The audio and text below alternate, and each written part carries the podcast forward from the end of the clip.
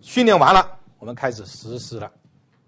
实施的时候，一定要把实施的意志明确的告诉你的下属，就是要怎么做，一定要做到。就是命令要比较坚决，不要模棱两可，不要说啊尽量做吧。我告诉你，尽量做，最后就做不到了。一定要什么时候做，什么时候完成。为什么军队那么有战斗力呢？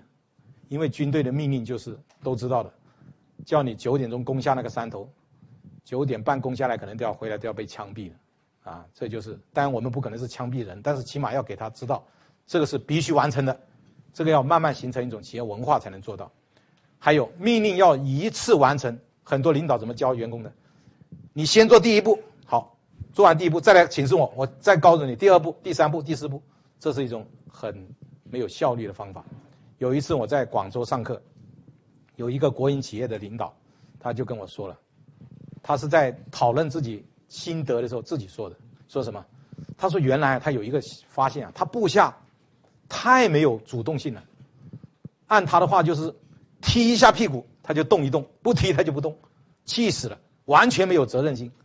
后来他慢慢的检讨发现，这个原因在哪里？在他自己，他自己怎么呢？他布置工作就这么布置的，他担心怕他知道太多记不住。第一步你过来做，做完以后，第二步又做，第三步又做，把员工变成傻乎乎的。你叫这么做就这么做，叫这么做一点头脑都没有。最后员工就变得好像踢一踢就动一动。后来他自己发现了他自己的问题以后，所以啊，自己发现自己问题很不容易啊。他发现问题以后，他改变做法，他怎么做？第一次就把所有的任务全部告诉他，然后还告诉了员工，你好好去做。你做好了，我帮你请功；你做坏了，我给你承担责任。李老师也这么干的。如果你这么告诉你的员工，你的员工一定会认认真真去做。所以命令要一次下完，不要下一段讲一段，下一段讲一段，不要把员工员工当白痴。我告诉你，帮把别人当白痴的人，自己才是什么最大的白痴。另外，在实施的过程中碰到困难，不要灰心。不要灰心，要积极的检讨，还要鼓励部署，说没关系，啊，我们我我帮助你，因为一般一碰到困难，部署就来报告，报告领导碰到困难怎么办？放弃吧，啊，这个时候我们就要给他鼓劲，记住啊，主管在部下面前一定要讲鼓劲的话，不能讲消极的话。我去年我们有一个案例，去年我在那家企业做总经理，我请了一个事业部的总经理。一个月给他一万五千块钱，那个家伙一进那个事业部办公室，坐在那里说什么？天天说，这个事业部搞不动的啦，这个东西卖不出去的啦，我说不定哪天走就走了。天天说这个话，你说总经理说这个话，你说下面还有斗志吗？完全没有了，搞得整个事业部士气低沉。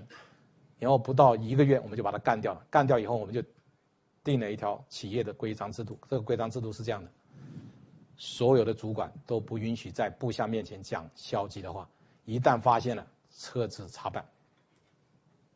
但是很多领导，你不小心说出来了，部下一听，你都说不行了，那肯定不行了，因为我们的执行过程中一定会碰到困难，没有一件事情是没有困难的，有困难我们叫鼓励，讲正面的话，讲鼓励的话，啊，首先在士气上面要鼓励员工，另外呢，还有要检讨。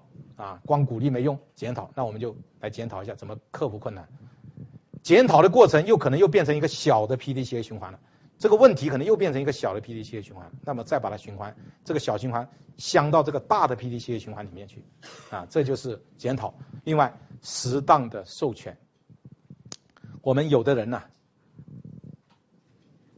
拿到权以后就不肯放，什么东西都要自己决定，这个时候。你要部署去做事情，你又不让他有一定的权利的话，他很难做的。另外还要知道，每个人都喜欢自己做主的。